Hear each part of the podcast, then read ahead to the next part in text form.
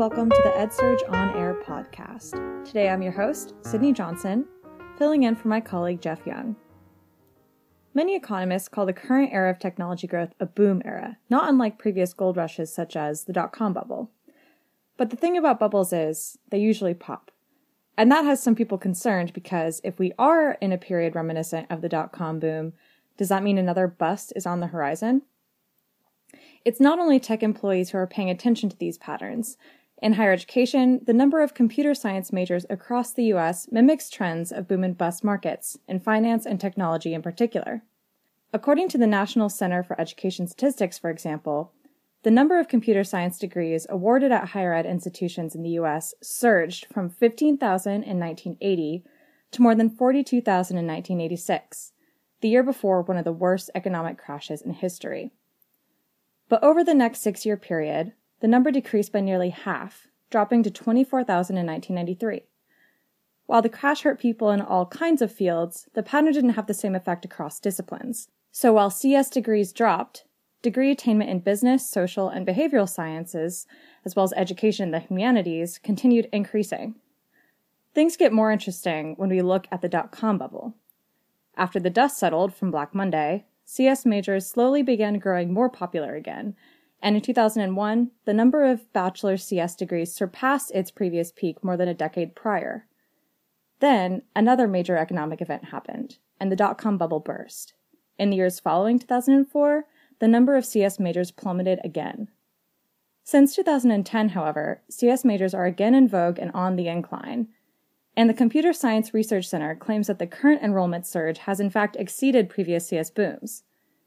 But what have we learned from these patterns, and what can it tell us about the future?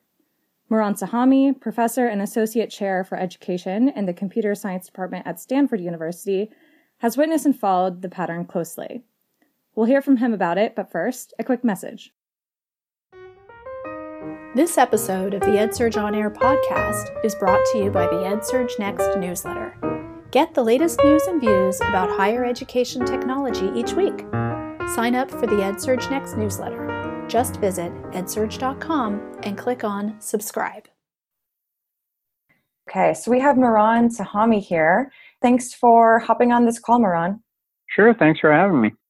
So, I wanted to uh, chat with you a little bit about some trends in the CS industry. One thing that we've seen is how there are, you know, increases and decreases in, in CS majors that seem to match patterns in the tech industry, um, such as more CS majors around uh, leading up to the dot com boom, and then a real sharp drop off after that. Looking at this history, how have you seen this play out in the CS department at Stanford? Um, well, it tracks pretty closely. So, actually, several years ago, probably about a decade ago, I did a little analysis where I looked at the number of students declaring computer science at Stanford each year and uh, correlated that actually with the NASDAQ Composite Index, which is a, as you know, a tech heavy stock index. And the correlation is actually extremely strong. So, you can see, you know, what I did was I shifted the when students declared by nine months to sort of say that because that would align it with the calendar year and also to to account for the fact that it takes some amount of time for sort of these macroeconomic changes to influence students decision making hmm. but when you do that you actually find things like you know the um, you know peak in 2000 for the NASDAQ corresponds mm-hmm. exactly with the peak in enrollments at that time. Then they both drop off. Um, but there's an interesting thing. At some point, they do diverge, and there's there's certain other reasons you can look at for at that divergence. For example, um, there's a drop after the dot com bubble sort of burst in in um, March 2000. You know, in that time period, and then it, you fast forward a few months, and you begin to see the drop off in student enrollment. Uh-huh. But at some point, when the NASDAQ begins to recover, you see that student enrollments continue to drop. And it's because there was news around that same time that jobs are being in software are being offshored. There's this perception among students that even though the economy may be recovering, that's not necessarily translating into jobs for them domestically. Mm. But then there's other turning points too, where starting around 2008, we start to see an increase um, which grows pretty significantly of the number of CS majors at Stanford, and that was kind of a, a uh, leading indicator to the national trend where you know we've certainly seen an increase in CS majors nationally. That's a great point. I mean, now that we're kind of in this moment of an uptick again for CS majors, does this tell us anything about the market for tech jobs today? Well, I think there there's clearly um, a lot of demand for tech jobs now. There's depending on you know who you talk to. There's an estimate that puts a ballpark of about 500,000 unfilled IT jobs nationally. And so, given that there's a lot of opportunities there, it's you know economically a, a very healthy field, and there's a lot of job prospects. I think that does affect student decision making. Could this be any indicator of of another tech burst? Depending on who you talk to, um, some people say we're in another bubble now. Some people say it's a fundamental shift. I think if there is an economic downturn in the high tech sector, there'll probably be some accompanying uh, effect with the number of students deciding to go into CS. Mm. But the numbers are so large now that, you know, even if they were to fall, say, at Stanford by 50%, which would mm. be a pretty extreme drop, our numbers of CS majors each year would still actually be larger than the peak at the 2000 dot com bubble because our, our increase in, in enrollment has just been that strong. How has that increase affected staffing? Like currently, there's uh, more CS majors at Stanford than ever before. How has this affected CS professors? Is there a need for more, or have you guys been able to keep up? Oh, absolutely. There's a need for more. Um, so the growth in the faculty, for example, has not at all kept pace with the growth in the number of students. Mm. That has to do with a lot of factors. Part of it has to do with the way universities operate, right? They don't uh, in some sense, they're slower moving ships. They don't respond exactly to the enrollment growth mm. um, that happen from time to time because, you know, there's other, when you hire someone in the university, you know, you're potentially hiring them for life with the tenure system. And so there tend to be less um, direct responses between enrollment and size of faculty. But I would certainly say, you know, we've seen a national trend that there's a shortage of faculty candidates. And you sort of get the double whammy in that when there's more economic prospects, uh, more people are interested in going to industry as opposed to academia, which can potentially make it harder to hire. And then at the same time, you have more students who are enrolling in courses in the academy. And so you have more demand. What that makes me think of as well is not necessarily for uh, faculty and professors, but we hear this notion of a skills gap in STEM education. I think that that's still, uh, for some people, uh, debated. Is there any evidence that you see behind this, and how does the fluctuation in CS degrees maybe fit into that skills gap narrative? Right. I mean, I think one of the things that sometimes gets convolved is when we talk about STEM, we're actually putting together a lot of different fields and some of those fields have a greater skill gap than other fields. Mm. Um, and so, you know, I think it's important to think about computing separately from just thinking about STEM in general. But mm. you know, within computing, there's certainly, uh, you know, there's certainly many unfilled jobs out there. So there's certainly a gap between the number of students who have these skills or the number of people that have these skills in general and the demand for these skills. And I think that demand's just going to grow over time.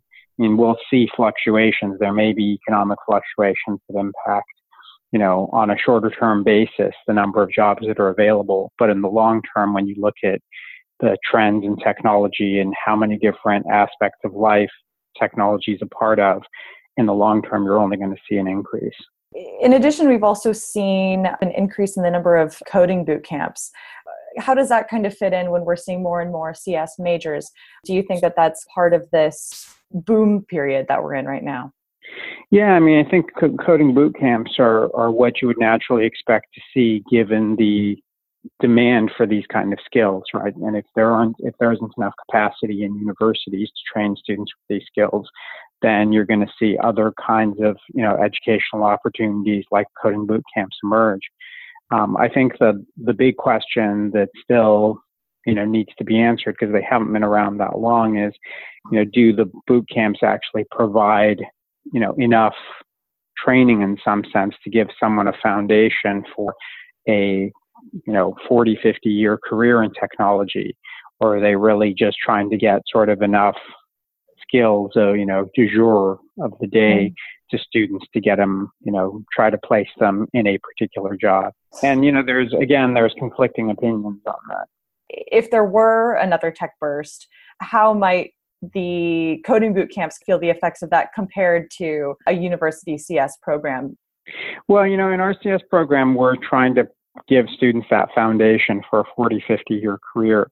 I think if there were to be, you know, a bursting in some sense of an economic bubble, we might see our student numbers come down a little bit. But I think given the growth, as I mentioned before, we're going to still have, you know, very healthy numbers in our program. Um, and so that's not something that we worry about from the standpoint of enrollment for us, right? I mean, there's other worries about the impact on the economy, the impact on people, but in terms of enrollment, that's not a huge worry for us. Mm. Um, in some sense, it would ease the pressure we have. I think for the coding boot camps, it's going to vary a lot more based on their quality and their reputation, right? In some sense, if there is a downturn and there's less demand for these skills, how are students going to decide, you know, whether or not a coding boot camp is still right for them or which is the right one for them. And so in that sense, they don't have the, the track record to be able to provide them some kind of buffer in a downturn. But it depends when that happens and what kind of reputation they build up, right? Where do their students go and what kind of comfort do people have with respect to the quality of the education they think they would be getting there? So, another important question here, of course, is how women are largely underrepresented in CS programs and tech careers. I believe the highest year for women CS majors was around 1984. You know, why has that gone down, especially amid this period where it seems like there's some reflection in Silicon Valley about getting more women into tech? Yeah, there's a, there's different theories about why it's gone down. You're right. There was a larger number of women in the early mid 80s in computing, and then that went down, and it's going back up again now. Um, and there's there different theories around it. One of the things we've seen at Stanford, for example, is that the number of people in computing in general increases. The percentage of women, not just the number of women, but the percentage of women, at least at the college level, goes up. Mm. And you get these effects where, um, you know, as the major gets larger, even if women were a smaller percentage, there's more of them, and that forms a community. And then that community forms a sense of identity that, you know, we need more women in this program, and they feel a sense of belonging in the program. And so some of the barriers that might have existed previously in terms of the program appearing as though um, you know it wasn't welcoming to a particular group of people now becomes more welcoming. So one of the things we've seen at Stanford is that there is also a pretty strong correlation between just the size of our program and the percentage of women. So it's been going up uh, over the past few years, and at this point, it's a little bit over 30 percent. So, is there anything else from your own research in this space that you think is important for folks to think about when um, maybe they're either choosing a CS major or for people who work in this space? Well, I think something that's important for you know parents to think about for the younger generation is earlier exposure to computing. So one of the things that you know we've seen at Stanford is that um, our introductory classes are almost 50-50 in terms of men and women. I think, you know, the, depending on the particular quarter, they're around, you know, 45%, 55%. Um, but then that number, the percentage of women drops off in the subsequent classes. And it made us wonder why is this the case? Is there something about the introductory class that's not welcoming, which might be the initial thought if someone sees the percentages declining after that class? And what we actually found was something very different, which was that if you look at when students take that first class, men tend to take it earlier in their academic career, especially freshman year. So if they like it and decide they want to major in CS, they have the opportunity still. Hmm. Women tended to take it later in their academic career, junior or senior year. And if you're taking your first CS class senior year, even if you like it, it's impossible to finish the major in the remainder of the year. So I think the important thing is earlier exposure for everyone so that they can one be able to see whether or not you know this is something a field that might be of interest to them to pursue later on but two also to get more of those technical skills that everyone's going to need in the future. And for someone who is uh, maybe weary of, of another tech burst um, you know is it worth even starting that cs education early? What's your advice to them Well, I think you know, one at the high level, I would say it's important for someone to to pursue something that they really feel passionate about and that they feel like they want to pursue through upturns or downturns. Mm-hmm. Um, so I think that there's, you know, in terms of making career choices or those kind of life choices, it's more than just what the economic opportunity is today. Um, and you know, when I was graduating was 1992, and it was the first time IBM had layoffs, and there was people wondering what the future of jobs in technology and software was going to look like. But, mm-hmm. you know, the group of us that were doing it then were doing it because we loved it. Okay. Mehran, thank you very much. Sure. Thank you. This podcast was produced by me, Sydney Johnson, and next week you'll be joined again by Jenny Abamu for more on the future of education and technology.